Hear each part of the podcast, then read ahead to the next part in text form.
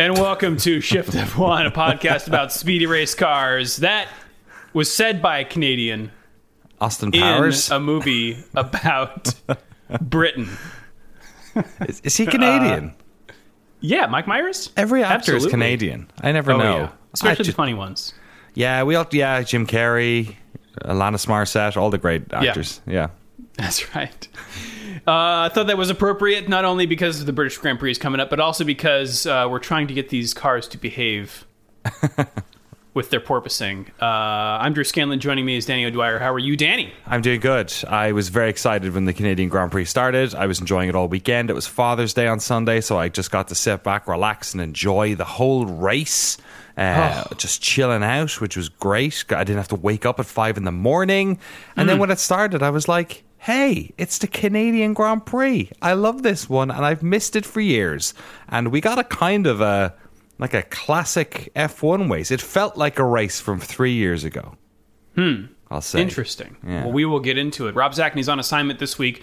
Uh, if you're new to this podcast, a very warm welcome. And if you are new to Formula One itself, uh, we've got an episode just for you. The preseason primer assumes no prior F1 knowledge and explains how the sport works and who everybody is. So if you'd like to go back and listen to that, our preseason primer is episode 178.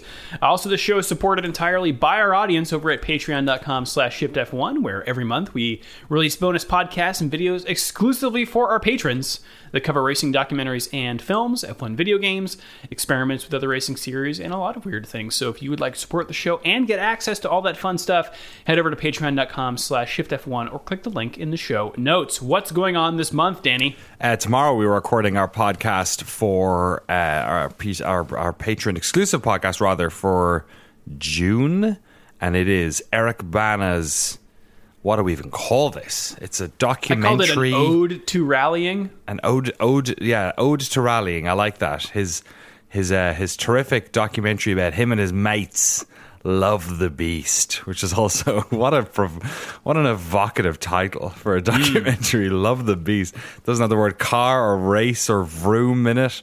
Just love the Beast, um, and I did love the Beast. I watched it last night, and if you'd like to learn uh, or hear what our thoughts on that are on that, then head over to Patreon.com/slash Shift F one. Uh, you can also, if you want, become one of our incredible title sponsors, um, such as the fantastic Michael Maves, Gordy's Army, Indie Winter, at Talking Autos, Tanner McLeave, Wealth Energy, Olivia Evans, Team Blackjack, Pirates Card Castle, Erica Siegel, Iron Station Studios, Alan McCrary, TelemetryDuck.com, Gnarly Goat, Drew Stewart, Bailey Foot, Abdullah Althani, Jason Chadwick, Abraham Getchell, Octothorpe Money Crimes, Your Top 6 Dot Games, Snigs, Alex Couchet, Max Faltar, Circuit Demon, Troy Stammer, Umberto Roker, William Rumpf, and Jason Kelly.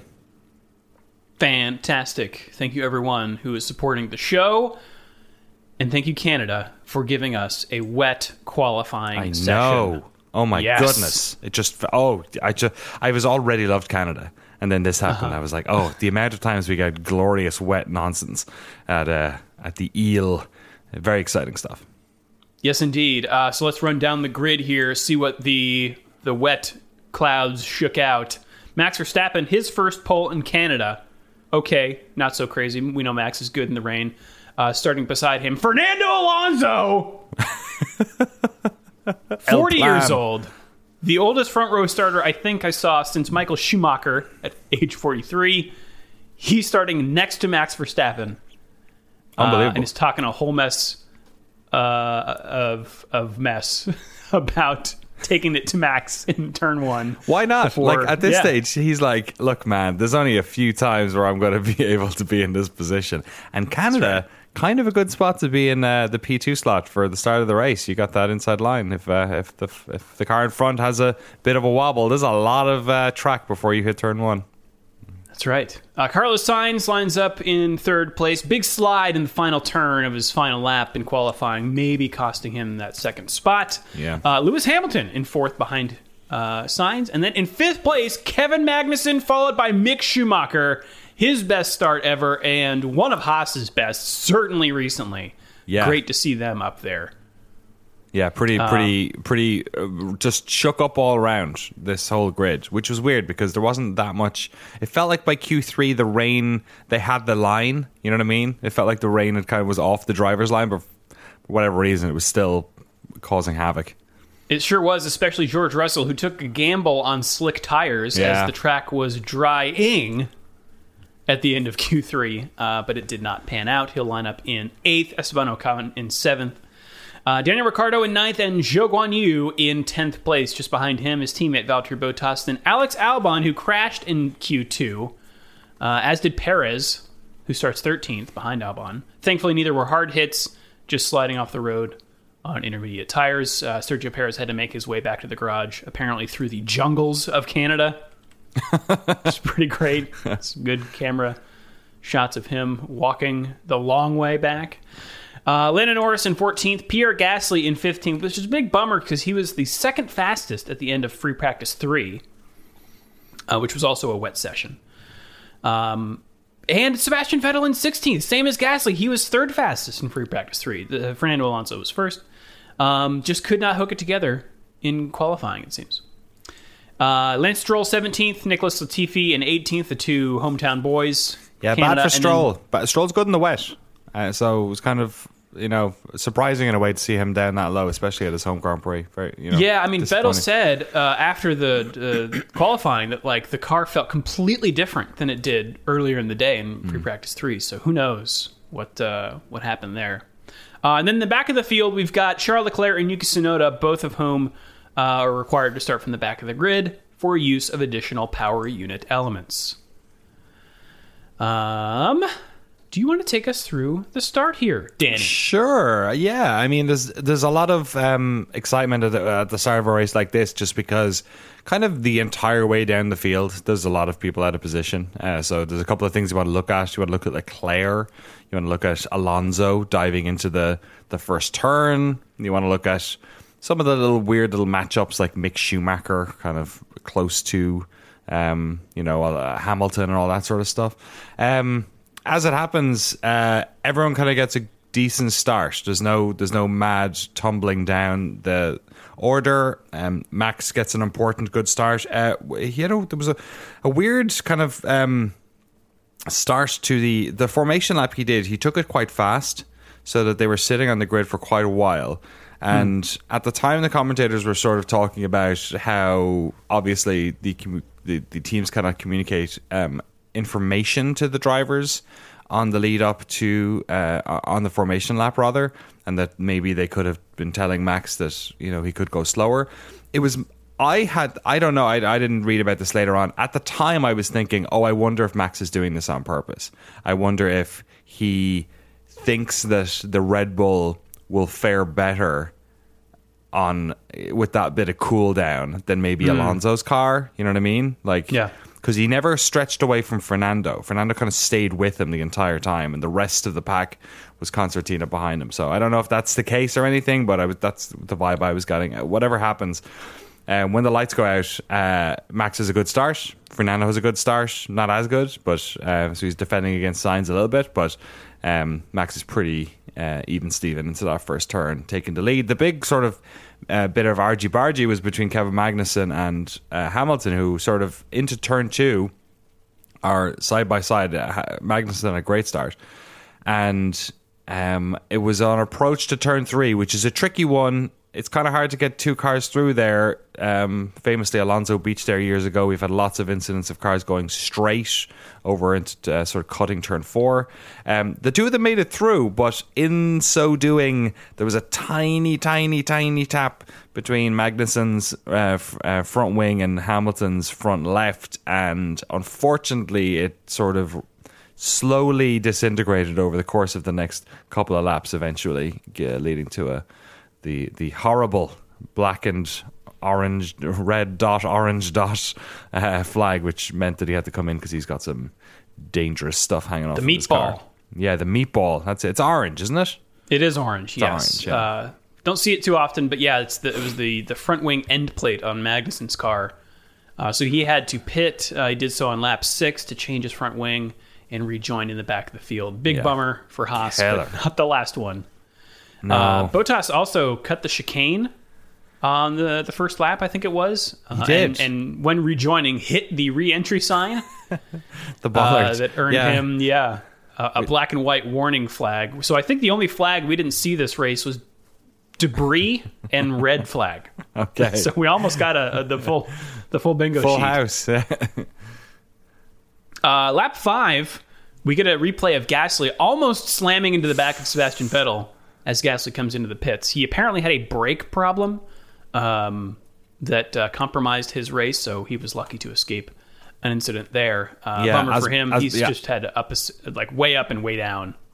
yeah, this- bad this bad weekend overall. And as Brundle was saying in the broadcast, it is most pit lanes on these on in F one sort of come out or in, or in a mid speed area of an exit of a turn, or you've got something like Interlagos where like the entry to the pit, even though it's on a straightaway, is so far away from the driving line. Um, Canada is kind of unique in that the entrance to the pit lane is also in the braking zone, the hardest braking zone Yeah. on the entire track. So yeah, it's kind of a wonder we don't see that happen more often. Maybe actually, because cars really cannot brake on the inside there because they will eat that wall of champions or eat some curb. And these cars, especially, you don't want to be touching curbs. Yeah. Speaking of unable to catch a break, lap eight, Sergio Perez, who had made it up to 10th place, had a drivetrain problem, has to pull over and retire, bringing out the virtual safety car. So, virtual safety car, like a safety car, cars are going slower on track, meaning that when you pit, you lose less time than you do on green flag racing. So, Verstappen pits, giving the lead to Sainz in second place to Alonso. And then Hamilton pits from fourth place, coming out in sixth behind Russell and Ocon. Four All laps later, to- though, all all medium onto hards, which uh, sounded Mm-hmm. like the teams were saying the hard tire was the the racing tire this weekend. yeah. Uh, I don't think anyone touched the soft this entire race. uh, four laps later, Hamilton uh, has closed to Ocon and passes him with DRS on the front straight for fifth place. Mercedes looking a little better this weekend. Uh, lap 15, Verstappen also gets by an Alpine, breezing by Alonso with DRS into second place. Easy peasy. Uh, and then on lap 20, another car pulls over in the same place that Perez did. This time it's Mick Schumacher, which is just brutal. It's killer. us. It's it's an absolute killer. Like this is it's about as it's close to a home race for them in a way. You know what I mean? Geographically, anyway. Um, same continent. and uh, It's the same yeah, continent just, Gene Haas is on. It's You know, just easy points. You know what I mean? bless Sorry. you. Thank you. I did a, did an off mic sneeze. Um, yeah, I. Uh, that's it. My body is even reacting just to to, to how You're allergic to Haas's misfortune. I, I. Yeah, and you just Mick hasn't gotten points, right? So like uh, on I top know! of you know Haas just not doing well, it's you know there's that story too. He could hold on. He's doing well. He was driving well, you know, and there's been questions about him obviously, but he he was driving well today and just killer. You could hear it in his in his engineer's voice when he was like, Mm. Uh, yeah. you know, you were on it. I'm sorry, Yeah. killer. Um, Sainz that did that bring out the virtual safety car? I can't remember. Um, the Schumacher one did not. Okay. No. Uh, well, Sainz pits anyway and Same comes out in spot. third. Asperez, Yeah, I think, wasn't it? it? is That- odd. Yeah. Um, Sainz comes out in third, just ahead of Hamilton and behind Alonso, who hasn't yet pitted. Uh, Alonso still out on his starting tires, gets passed by Hamilton with DRS that drops him to fourth place. And it's around this time that Alonso is dealing with an engine problem uh, that apparently is costing him a second per lap. I wonder if there, Uh, I wonder if there was a small virtual safety car there for a second. I can't remember it. I don't have it on my notes Yeah. because I remember reading or watching, listening to an interview with Alonso afterwards where he was talking about because at this stage, like he's he's going long on his tires. Yeah. Um. Uh. And. It sounded like I heard that when there were two opportunities to pit, I know one was the first VSC, and maybe there was a quick one, a quick VSC Right. after that. Um, that he said like the first time he was on straight, he was just past the Wall of Champions when the VSC got popped, and then the other time it stopped right before he pitted. I think is what he said or something. Yeah. So yeah, So he just kept going. yeah. But yeah, apparently he had an air leak somewhere in his car, in his engine, his power unit. Oh, I Uh, didn't so that was- realize. yeah, So costing him a lot of power, especially on the straights. Oh, okay. Uh, lap 44, time for another per- Verstappen pit, uh, Verstappen pit stop. I like it. Uh, which he takes from first place. And while he just misses out to Hamilton on the pit exit, which was fun, uh, Verstappen does get by him on the same lap with DRS. Hamilton, of course, doesn't really have the car to race Verstappen here, Yeah. but Verstappen does lose some time behind Hamilton to, to Sainz, who is leading the race. So then- Verstappen's not too happy about that. then Hamilton Hamil- then pits. Yeah, he dives, dives straight into the pits. It's like, Yeah. psych! I wasn't racing you anyway. Job done. I slowed Verstappen down. Uh, we should point out here that Leclerc has been having one of those fun back of the field drives where he passes a bunch of people. Although it hasn't been, time. uh, it hasn't yeah, it hasn't been smooth sailing due in part to an apparent lack of grip that was evident even you know to the layman.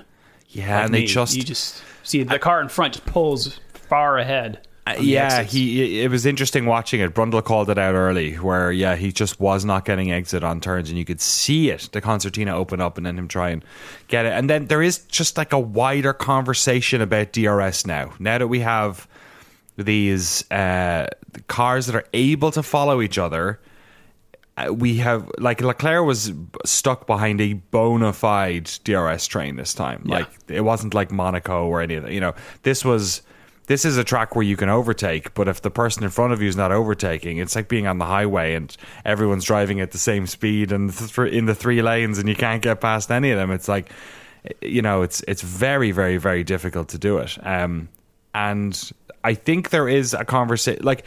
I remember we talked about this when the these new cars came in. That we said, I wonder if they'll get rid of some of the DRS zones. We wonder if they will shorten them. Um, ultimately, which Brundle was calling for this race.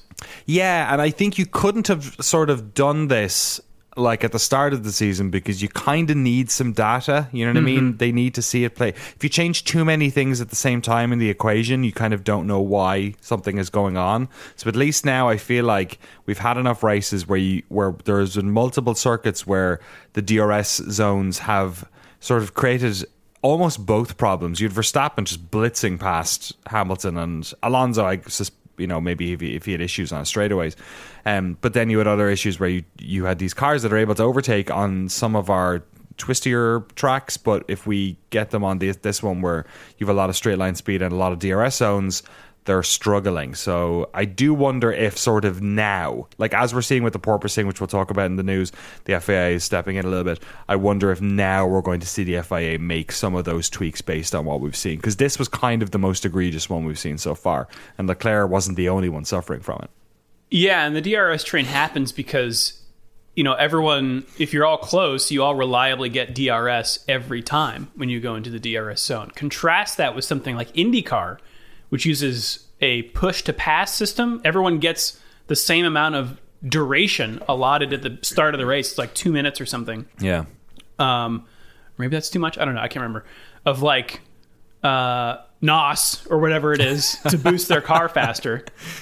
Um, and then that once you're once you've used it all up, you're you're done. Uh, so that could be interesting in Formula One. Who Yeah, and knows? and in previous years, just so people are if they're wondering why it's happening a little bit more, because these cars are able to follow each other a little bit closer because of ground effect, and because crucially they're not suffering as much in terms of overheating or tire deg as a result of being so close to the cars behind.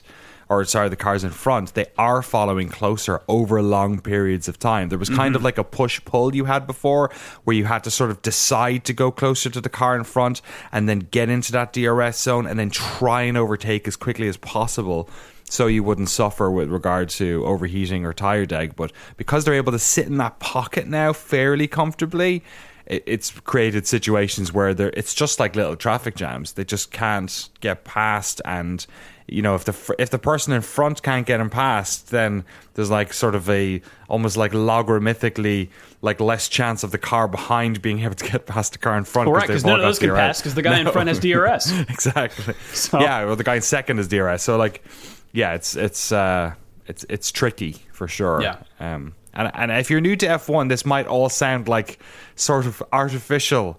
But spoilers, the entire sport has been sort of constructed, like most motorsport, to try and keep cars as close as possible while, while making it, you know, competitive. And this to is make it of, exciting to watch. Yeah. yeah, DRS has done great, especially during you know you know ten years ago when it was first introduced, maybe maybe longer ago. Now to really like help with overtaking. But it's kind of yeah, it's a little bit not doing exactly what it so was originally intended to do. Now we have these new cars. I'm sure Ross Brawn is on it. Yeah. Uh, after a pit stop on lap 43, Leclerc sits in 12th and then starts climbing the field in earnest, first getting packed, past Ricciardo, then Tsunoda on successive laps uh, to get into the points. Lap 47, he gets by Zhou for ninth. Yeah. Uh, Tsunoda pits soon thereafter, and as he comes out of the pits wow. on those cold tires, just overcooks the exit and skids off the road into the barriers. This is last year's Yuki. I know. He, you know- he hit the wall, I think, in practice a couple times too. Just, just little, little keep- sort keep of clean. mistakes, hot-headed mistakes. Um, maybe this was him from last year because he didn't get to race here last year, so he kind of he had that Yuki. There's a breaking in period at each track. exactly. Yeah. Okay, yeah. Yeah. A bit of a shame. He's this been doing one. a lot better this year. Uh, So this was kind of a bummer to see, but it, it brings out the safety car, uh, which is great for Sainz, who's sitting in first place on some relatively old tires. Dude, they had Uh, called so- him like minutes earlier, saying you're in the safety car window. So if Yeah. one, if one pops, we're coming in. This is we'll shit. We'll save whatever twelve seconds or something. Yeah. Um, I think it was 18 seconds under green and nine and a half under under VSC. Okay. Oh, okay. Um, so yeah, Sainz gets a cheap pit stop, comes out in second place behind Verstappen with tires six laps newer than Verstappen's. Say that six times fast. Uh, and when we get going again on lap 54, the safety car has also neutralized any gap to Verstappen. So Sainz now has 16 laps to try and pass him. Uh, on the restart, Sainz doesn't attack Verstappen so much as kind of stick with him. Uh, and further back in the field, on lap 58, the other Ferrari of Leclerc gets by the troubled Alonso uh, at the hairpin for sixth place, and then two laps later does the same thing to Alonso's teammate Ocon for fifth place, Eating them up. eating him up. Uh, Sainz though cannot eat Verstappen's lunch, and despite his best efforts, uh, he was saying after the race that maybe if he had been on soft tires, that he could have taken Yeah. it to Verstappen. Just was unable to to really get. There was like a couple times he got kind of close, but nothing really definitive uh, in the way of uh, an attack. Yeah, and judging by that last lap, I think Max was being very cautious with his tire wear. I think this was this was uh, champion champion Max, veteran Max, yes. because he kept him. He was close. He never got too close, and then Ma- Max's final lap was pretty good. Although maybe he was trying to go for. It's hard to get that fastest lap when you're on worn tires out out front. Uh, Sainz did get it though. I think it was the penultimate lap. Perhaps he managed to secure it, but so maybe maybe that's also the case. Maybe Sainz just put so much hell for leather into that uh, penultimate lap that then that's where the gap happened. But in any case, yeah, he he managed it well and came home with the W. Indeed. Max Verstappen, his first uh, pole in Canada, his first uh, podium, I think, in Canada. Uh, gets first place, wins the race. Carlos Sainz comes second, and Lewis Hamilton rounding out the podium. Uh, and George Russell in fourth. Great turnaround for Mercedes. Yeah, it must be the first time we've seen Verstappen, Sainz, and Hamilton. I don't think we've had that combination before up there. Oh, interesting. Yeah. Uh, Charles Leclerc comes home in fifth, a great recovery drive from 19th. Yeah, look, a, a tale of two races for him. I think the first half wasn't very. He was taking Yeah. his time making his way through, but those that last stint, that like forty-five to forty-seven, when he overtook three in a row, and then he did a bunch in those last couple of laps. I think um, did really good, but. Yeah, once again, for Ferrari, get uh, you know helping out with their points mostly because of Sergio Perez's car not finishing a race. Yeah. Um, Esteban Ocon in sixth, Valtteri Bottas in seventh, and Zhou Guan Yu in eighth. Solid race for him. Yeah. That's double points for Alfa Romeo. They're looking stronger 10th? and stronger. I think was it. Joe? Yes, Yeah. I think that's I right. guess it was two retirements in front of him, so but Yeah. held on to it. Uh, Fernando Alonso finished the race Ah. technically in seventh, but got a penalty for weaving. It was a lot of weaving. When he Yeah. did it, I was like, Ugh, I don't know, man. This ain't 2007. Can't be doing that. Yeah, so that's that's uh, making more than one change of direction to defend a position. You are not allowed to do that. Yeah, he was Uh, he gets a serpentining five-second like penalty s- that- snake. Yeah, drops him two places. Uh, Lance Stroll, the hometown boy, one of two, gets points in tenth place. Gets point. in Point. 10th place. Behind him, proof. we've got Daniel Ricciardo in 11th, Sebastian Vettel in 12th, Alex Albon in 13th, Pierre Gasly 14th, Lando Norris 15th, uh, who had a pretty wretched weekend, uh, and uh, Nicholas Latifi in 16th, and Kevin Magnussen in 17th. The DNFs are Yuki Tsunoda, Mick Schumacher, and Sergio Perez. And that's your Canada. Uh, but as we take it to news, porpoising it seems hadn't totally gone away, but it looks like teams are kind of getting a handle on it. Uh, also, getting a handle on it, the FIA, uh, the motorsport governing body, um, has issued a uh, a directive that's sort of it's not a rule necessarily yet. It is sort of a notification to teams that says that the FIA will be monitoring vertical acceleration of the cars with sensors that sit beneath the seats of, uh, of the drivers. And they detailed why they are doing this. Quote, in a sport where the competitors are routinely driving at speeds in excess of 300 kilometers an hour, it is considered that all of a driver's concentration needs to be focused on that task, and that excessive fatigue or pain experienced by a driver could has, have significance, significant consequences should it result in a loss of concentration. In addition, the FIA has concerns in relation to the immediate physical impact on the health of the drivers, a number of whom have reported back pain following recent events. Um, so, a, a limit on these oscillations haven't yet been defined, but one assumes that they'll be informed by the data that they gather as a result of this.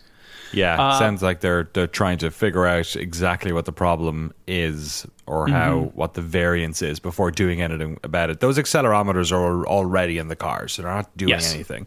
Um, and yeah, like you said, I think I think the first part of that statement is them invoking a particular article within the the sporting code, um, which pertains to driver safety. So I think that's their sort of in. And then yeah, Mm-hmm. the second part is kind of like the more public facing version of it that everyone's kind of worried about, which is watching Lewis Hamilton get out of his Mercedes like an old man.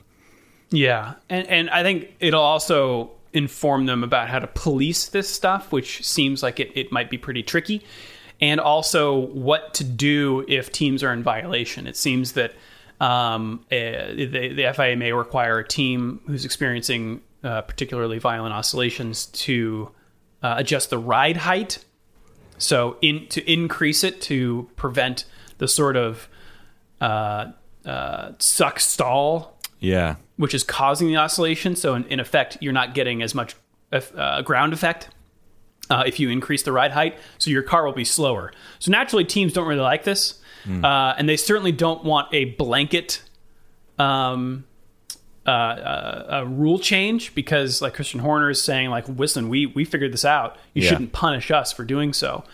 And I don't. There's still kind of some consternation over this. Uh, one of the reasons I'll get to, but I don't understand that argument now that if they're monitoring individual teams and thus requiring those teams to make the change, if you're not experiencing porpoising, no big deal, right? But I guess that's why they want clarity on this so that they don't get accidentally dinged, right? Yeah, I think I would have liked for them to have been sort of on this earlier a little bit. I mean, we talked about it.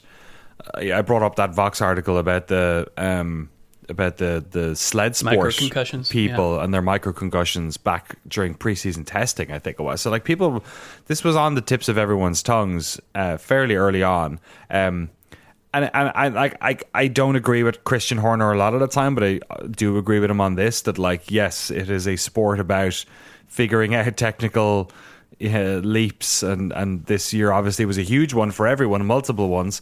Um, and with regard to sort of the FIA, like what I was saying a second ago, I think again, it's kind of an example of trying to work within the data that you have. And I think getting in there in the first couple of races while the teams were definitely still like tuning in their cars trying to figure out like um, aero, ride height, uh, how the cars followed each other with this ground effect. Um, sort of in the in the mix. I it, it in a way it makes more sense for them to jump in here. I just wish it wasn't at the expense of so many races where drivers' health was an issue.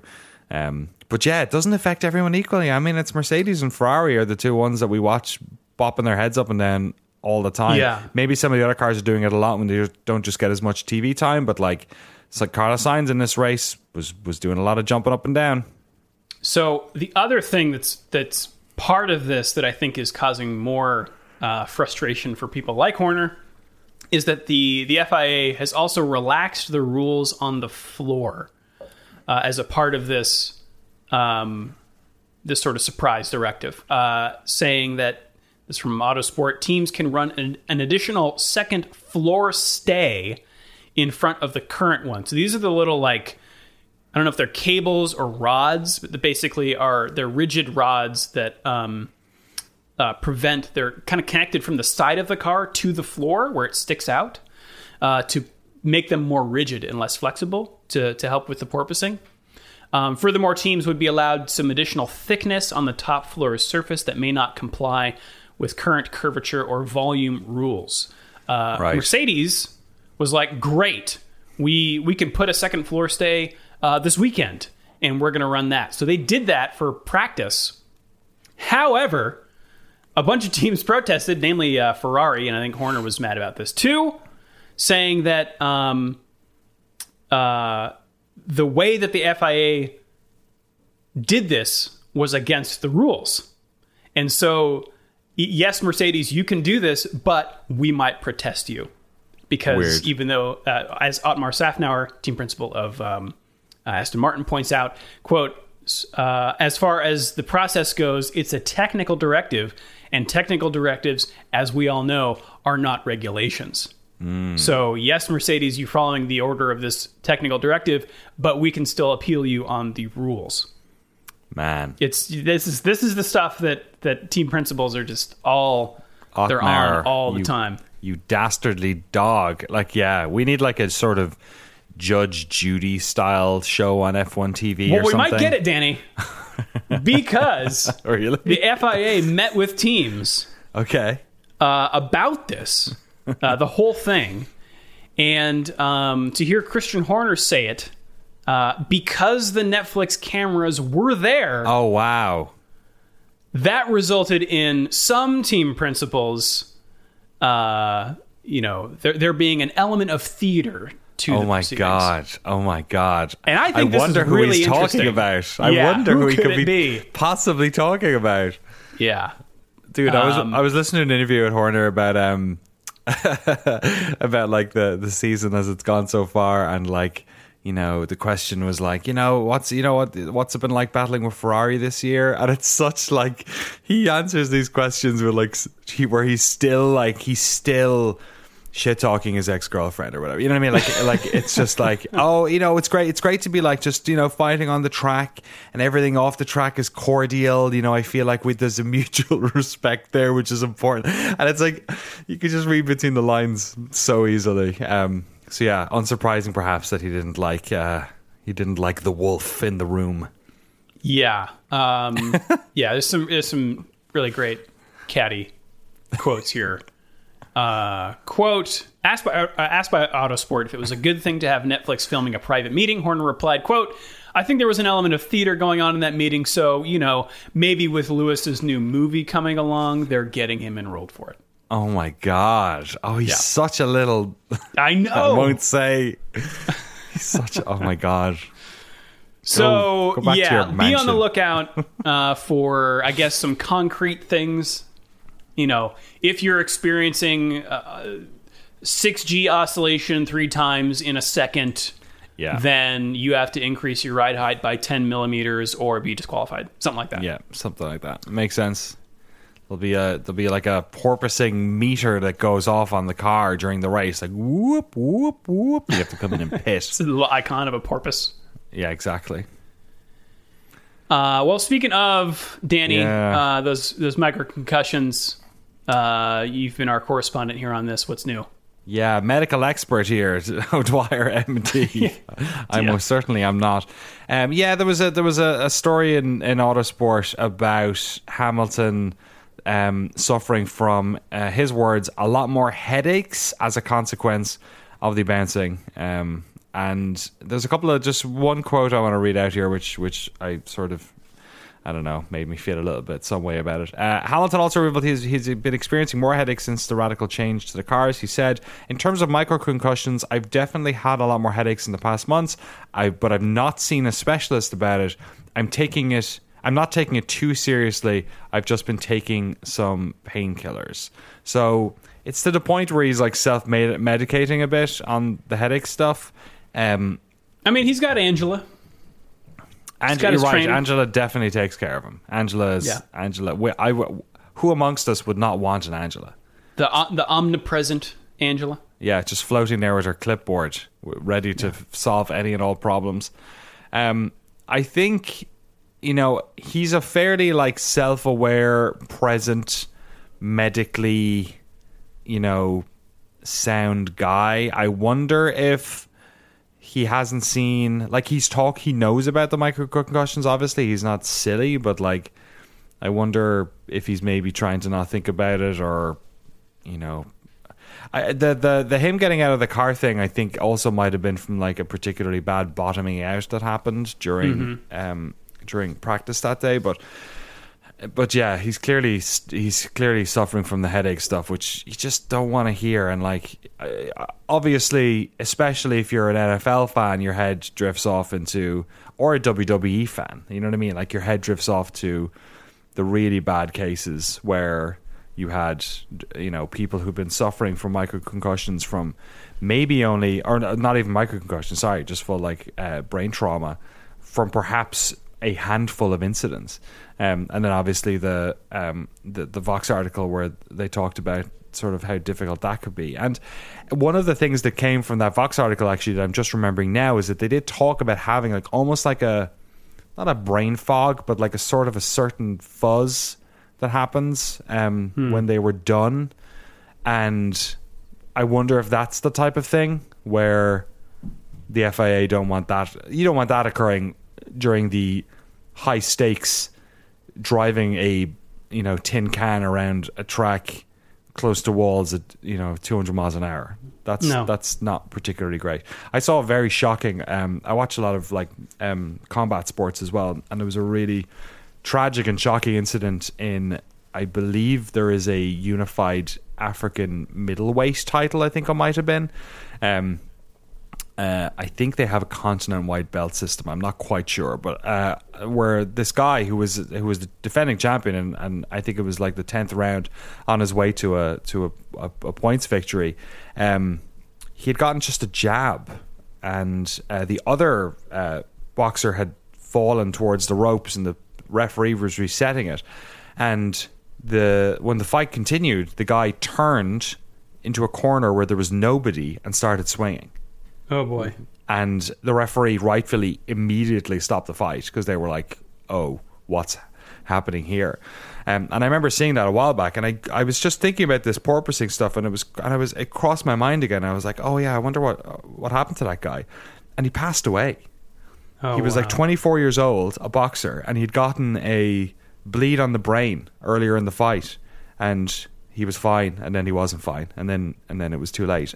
Brain injuries are like very, very, very serious, um, and just because you know you can be able to take hits and then the wrong one lands, I guess is the point. And I, th- my worry is that like as as this continues, it becomes more normal, but it doesn't get any safer. In fact, you're sort of playing with the numbers, you know, kind of like rally car or anything. Everyone crashes, right? Eventually, it happens.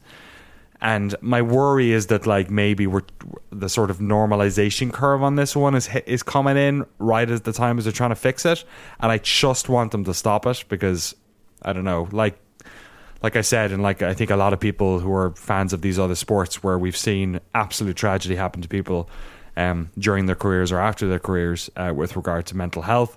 Um, I just my my brain always goes to the worst case scenario, and I don't want this to be normal. This sport is dangerous enough.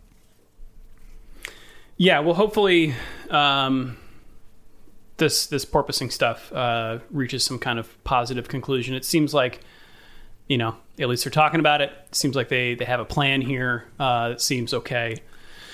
Um, so yeah, we'll we'll stay on top of it. Uh, in other news, uh, the Williams rumors are reaching a fever pitch here, with Otmar Szafnauer throwing some fuel on the fire, saying that he is confident that uh, Formula Two driver Oscar Piastri will race in F1 next year amid Williams talks.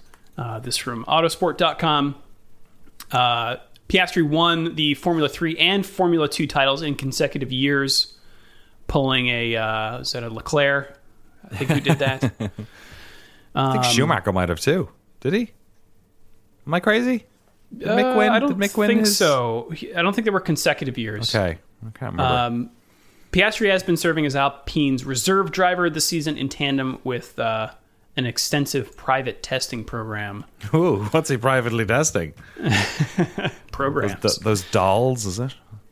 Um, so yeah, let's uh, see about that. There was a rumor that Latifi would be out this year. Don't know about that. We'll see. We'll see. Question marks abound. Uh, and then Danny, you've got a couple pair here of video game related stories. I do. Uh, the first one delighted many a retro games fan, which was Oh, yeah. uh, Lewis Hamilton. Um, if you follow him on the Graham, uh, was uh, he said that I'll, qu- I'll just quote what he said. He said, "I landed in Montreal and went straight to a retro game shop, got myself a Sega Genesis, and of course Ayrton Senna's Super Monaco Grand Prix 2. I loved this game as a kid and still do now. Still holds up. Naturally, I got super competitive with myself. My personal best now is 49 is a 49 second lap. Pretty sure I can beat that though." That was the uh, that was only after a few tries. I'll let you know when I beat it. And I'm like watching this, going like, "Oh, Lewis Hamilton playing retro games. What do you know, mate? Like, I wonder how good he is at this thing." Dude is whipping around. I never played this game like this. He is like full throttle on. I think it's like I'm trying to remember what circuit that was. I think it's the old like, is it Indianapolis or something? I think might have been in it. I forget. Don't I think know. it's the old American track. Um, and he, or maybe it's uh, maybe it's like, well, yeah, somewhere in Florida, like on the beaches. I forget. But he is absolutely tearing through it. It's like, like I want to go back. I have a copy of it. Well, it's not here. It's boxed up now. But um, I do uh, too. A a giant bomb fan sent it to me once. Oh, really? That's Yeah. terrific, man. Uh, yeah, I think I might have done it for um, the series we used to do for patrons. Oh, for I- patrons? Oh, yeah, great. where I where I play video games. I think uh, maybe not two, maybe it was the first one because that came bundled with. Uh, I think that was the one that came bundled with the Mega Drive in Europe. Also, fair play to Hamilton calling it a Genesis, so he wouldn't anger all of the. I guess He he, is was in North America. He is in North America, and it says Genesis on it, so that's fair enough. Yeah. Um, yeah. I'll bet he still has. I'll bet he still has like uh, you know, rote memories or whatever. You know, muscle memory for Yeah. that. Like a- sometimes you get when you, you go back and play those old games. If if he played that a lot as a kid, and I got to imagine he did, uh, that's that's maybe that's maybe why he's able to just you know thrash it like he did, like he is. He has got it set to automatic gearbox though, so you know there's room to improve there. Um, and speaking of playing video games, uh, I played the new Formula One video game. I was Hey! at uh, Summer Games Fest in Los Angeles a couple of weeks back. Played a bunch of games at uh, Geoff Keighley's house, Um, and one of the games they had, I had no idea, and I was there, and Lee. uh, For Codemaster, the guy who does, who's like lead on those games for years, was there, and I was like, "Oh, hey!" Saw that they were sitting people down. They'd one set up with a VR headset. Uh, they had a big Fanatec wheel uh, and the game, which is always tricky when you're sitting down in a new race setup to try and like tune it in and feel good. I mean, But, uh, the best drivers can adapt to their new cars, Oh, Danny. oh well, oh well then. Everyone needs a practice session, man. uh, but yeah, I, play, I played like maybe twenty something minutes of uh, Formula One 2022, and uh, yeah, it was interesting. I played the two things that I decided to do were uh, so first of all they have well, I guess they have uh, one new track in it in Miami, which is really good, and you really get a sense of how big the stadium is when you're in the car. It's kind of crazy, um, and I also played the new version of Melbourne because I wanted to spin around that sector too super sure. fast, and it's totally different. It's like yeah, it like totally changes the feel of that track. Actually, it's a, it's a lot easier, I would say, that, because I feel like that term was always fairly tricky. Um, yeah, uh, you know, looks good, graphics look good. I would say the biggest difference I felt. So first of all, the cars feel totally different because of the ground effect stuff. Um, but they've added in a new sort of um, locking up of the tires mechanic, which is super good. Where uh, if you sort of like overbrake into a turn, and again, I was using like a pretty good set of pedals here, so maybe I don't know what it'll feel like when you're using a controller or not a, not as good pedals, but uh, yeah, the tires can lock up and then they sort of like it grinds you to a bit of a halt, and then it's almost like they set the game up so you can rejoin, get back up to speed fairly easily, and not like totally spin out if you're in a low gear or if you're shifting down. Um, but it felt really good, and I asked him whether or not that meant they were playing flat spotting in because they've never had flat spotting. And uh, yeah, and Lee was like, "Oh no," he's, he said we've we've messed with it before, but like it's it's just too much of a too much of a detriment to it ruins your race basically in, in Yeah. these ones. Uh, and I was like, you know, sim, sim players. He was like, sim players. You know, there's diff- so many different people who types of people who played the game. Um, and I was asking him about like how they manage that between like the super hardcore who would want that in there, of course, um, and probably people who play iRacing and stuff, uh, as against the newbies. And he was like, "We have had such an influx of new people in the past three years into F1 that like even for their team, it's sort of like changed the the you know the gravity of of the audience a little bit where they they are always thinking now about onboarding people new folks that come into it which i found was was uh, pretty interesting. On the porpoising. So i asked him if they tried the porpoising. I was like it's a couple of new things this year. Do you have the new safety car? Yes.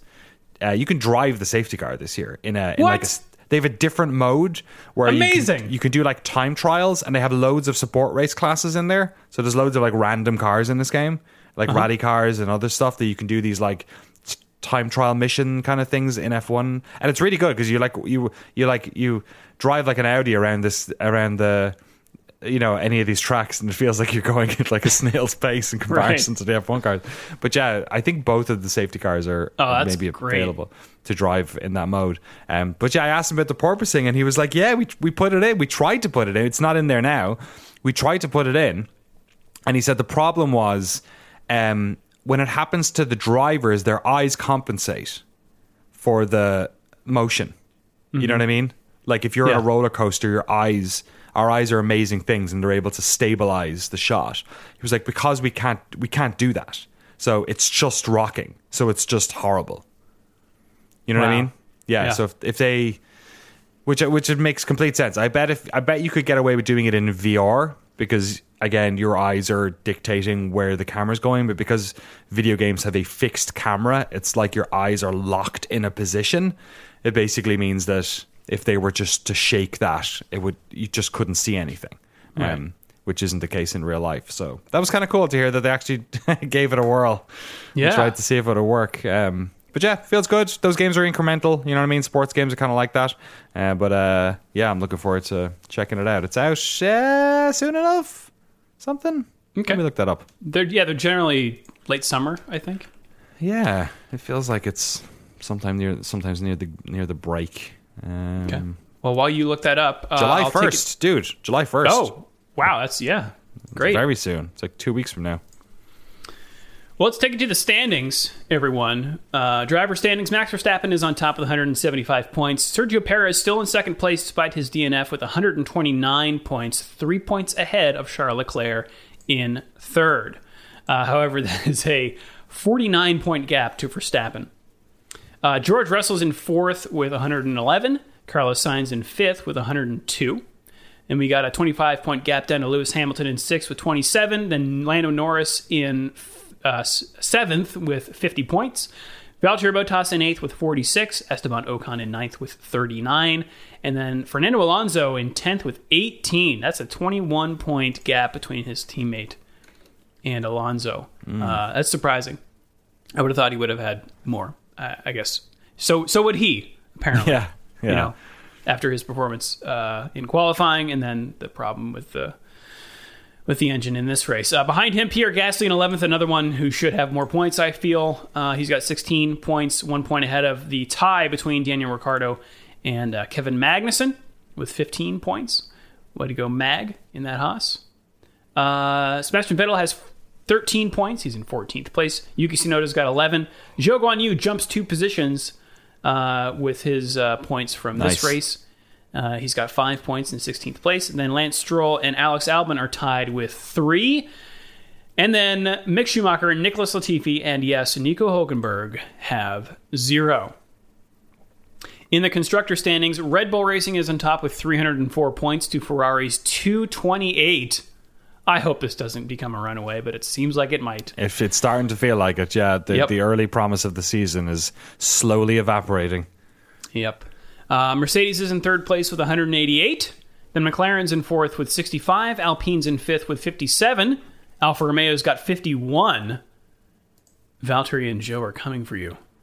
uh, AlphaTauri's in seventh place with 27 points. Aston Martin in eighth with 16. Gene Haas and team have 15.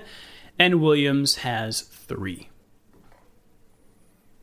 Uh, if you'd like to join the standings yourself, you can join our Shift F1 official fantasy league using the link in the show notes. Here are the top three from Canada. You we know got? what, Nick? I'm just going to ignore. I don't know what hacking you've done to put yourself in team place zero on all of these. Uh, but uh, I'm just going to uh, mention everyone else here. From Canada, Scott with the team, a bit of horse with that, Ooh. which uh, I imagine is a reference to the fact that uh, Canadians that you can you can serve horse in Oh. restaurants in Canada. You can eat, is that veal? No, What's veal again? veals are baby cows. Oh, yeah. You just call it calf. Horses are I horse. Calf, calf sounds Uh, bad. Although we say lamb, so I don't know. lamb. Yeah. calf, baby cow. If they called it baby cow, we should just do that because it's like, all right, you want to eat this? It's a baby cow. Do, do, do, Horses do. for courses. wow. Thank you. Wow. But Scott can say that because he's from Canada. Uh, in second place from America, Eric with the team El Plan. El, Pla- El Pain, somebody tweeted at me yesterday. And then in first place from Canada, or in Canada from the United States, Douglas with the team Sainz Operator. Sainz operator. why. Sainz operator. It's his entrance music. Thank you. That's Sainz entrance music. Uh, but overall, in the point standings so far this season, it's a trio on the podium of Canadians. Uh, Wow. Jeremy's team, What's Verstappening to Me in third. Michael's team, Leo Speed in second. And then in first, Ben's team, Ben Van Villeneuve. Beautiful. Terrific names, all of you. All of you win Yes. the Daniel Dwyer Great Name Challenge. Yes, Very indeed. impressed. Uh, you can, I- send us an email if Can, I, can, I, like. can, I, can I throw in before we. Oh, yeah, we're, I guess we're not actually doing emails this week. We'll do it next week, right? we are, yeah, that's correct. Finish your email Um, thing, but then I think I have breaking news. Okay. All Okay. right. Shift F1 podcast at gmail.com or f1.cool slash emails uh, if you want to send us some breaking news. But it seems Uh, like Danny's already on top of it. Yeah, did, you see this from? It's reporting out of Germany. Uh, um, basically, that uh, the sort of Porsche, Audi, and Audi stuff. Mm-hmm. That it looks like it's. I'm not sure how how this is somebody reporting on someone else's report, but let me just read out Okay. the, the top of it. Um, this is from uh, gpblog.com, um, which is Hmm. a. You're not so sure. You, feel, you feel like this is some hot hot bait. I, if it's if it's not Tobi Grüner for Auto Motor und Sport, yeah. I don't believe it. Well, they're reporting someone else, which is why I thought in German, which is why I thought maybe it was worth mentioning. We can edit Okay. this out if it's BS. It's, hey, hey, it's it's hot hot rumors. Hot rumors. Okay, I'll just read the top lines of this. Both Audi and Porsche will reportedly supply engines to Formula One teams from 2026 onwards. Behind the scenes, a lot is uh, said to be ready for the admission of the two brands of the Volkswagen Group, but an official announcement is still pending. This is mainly due to the FIA that first has to approve the new engine regs. Uh, according to Blick, Porsche will now will join Red Bull Racing. According to the German newspaper, it's possible that the announcement of the partnership will all be made during the Austrians team's home race in July. In the case of Audi, there are four teams who would be interested in the partnership, including Williams, Aston Martin, and Sauber. McLaren already pulled out because their British team did not want to give the Germans the majority of the shares they wanted, which Love we it. already knew about, I think. Still holding a Um, grudge. And in one line here, the German, yeah, exactly. Don't forget the war. The German media asks an unknown team boss for a reaction, and he said the following about a p- potential collaboration. I don't understand why Sauber and Audi are still hiding their collaboration. Audi has long held 25% of the shares, and other 50% has to be added. They are really very large sums of money. So maybe Did we'll you say hear. they're both going to supply engines? That's what it sounds like, which I didn't think was the way that was going to go. The, the, yeah, the rumor was that Porsche would partner with Red Bull and then use the Red Bull badged Hondas. Right. Maybe that's what they'll still do and just call them Porsche engines. Yeah.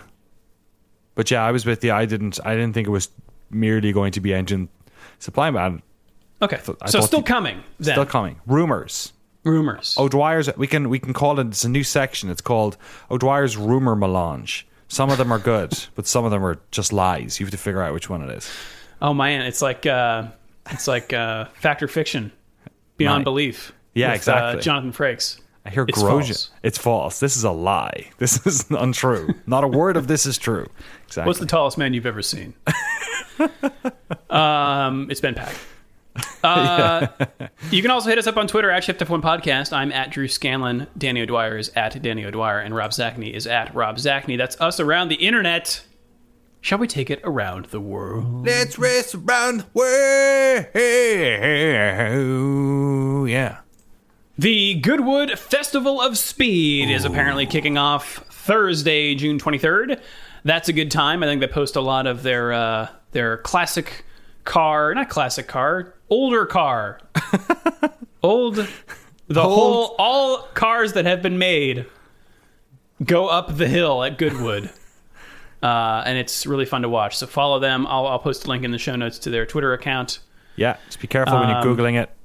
Just maybe, Yep. you know, safe search on. Uh, the World Rally Championship uh, is in Kenya. Can you dig it? I can Can you drive around this track really fast? uh, for the Safari Rally Kenya. I'll bet that looks spectacular. I bet it's awesome. I bet there's lots of goats hanging off weird rocks Or trees. or trees. yeah. Uh, we've also got the Camping World Trucks at the Nashville Super Speedway in Nashville, Tennessee for the Rackley Roofing 200. Say that six times fast. We've also got the Xfinity Series, also in Nashville, Ooh. for the Tennessee Lottery 250. They're just gonna pull out no, tickets and see who wins. That's right.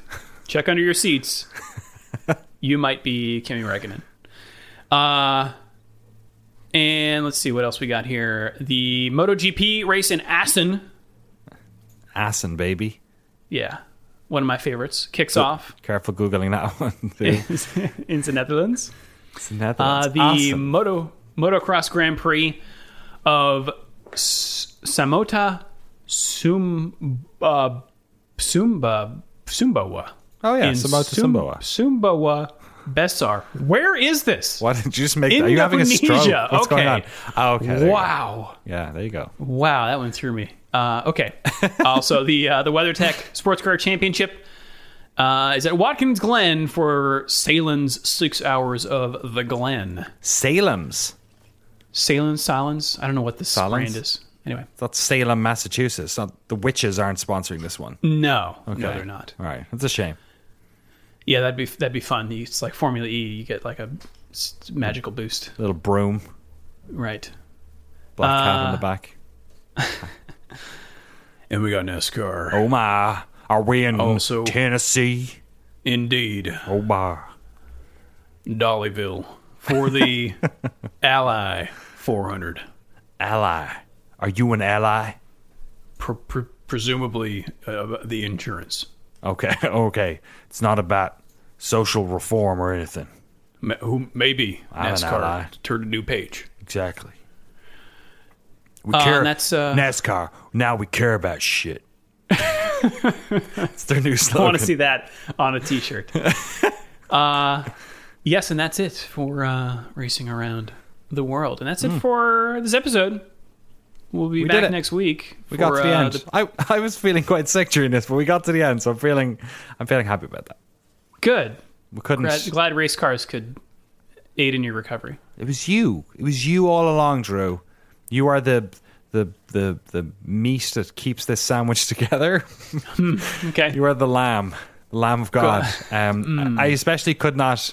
Uh, uh, you know, not be here when Rob isn't here. There has been a couple of times where we've done solo podcasts, but I feel like it, I feel like Rob joined. It hasn't happened. Maybe I can't remember. I think that's right. They're always just I remember one time I had to record it in Ireland on your own. Yeah. What? is- yeah. Why was, uh, you were in Ireland and I, what was I I, doing so. that that you being in Ireland was the easiest version? I, That's I don't Wow. know. I can't remember. Never nobody should. Yeah, Drew's commitment to this production is is is exemplary. See, I was probably in Ireland on holidays, and you were probably in Ireland on holidays, and you were like, You're talking to John Romero, "I'll do it." Exactly. Yeah, I was chatting to John Romero. noted Irishman. Uh, we're back. Speaking of Europe, we're heading back to uh, to Silverstone for the next one. So That's and right. then and then I believe it's the F1, the, the the Red Bull Ring after that, or might be Spa. Oh, okay. No, it's that it's there. It's there next, I think. Yeah, so kind of the proper European leg after the sort of like fake out, shake out of uh, you know Barcelona, Monaco, and I guess technically Baku. I think I'm not quite sure. Hmm. I'm still not quite sure if they're in Europe or not. Um, yeah, Canada sort of gets dropped in there, but we're we're back into sort of classic F1 territory for the next couple races. So yeah, keep your eyes open, see if they change any of those DRS zones. Yes, indeed. Uh, if you'd like to support the show and get access to all of the bonus episodes and the official Shift F1 Discord, you can do so over at patreon.com slash shiftf1. Have a good race weekend, everyone. We will see you all next week. Meow.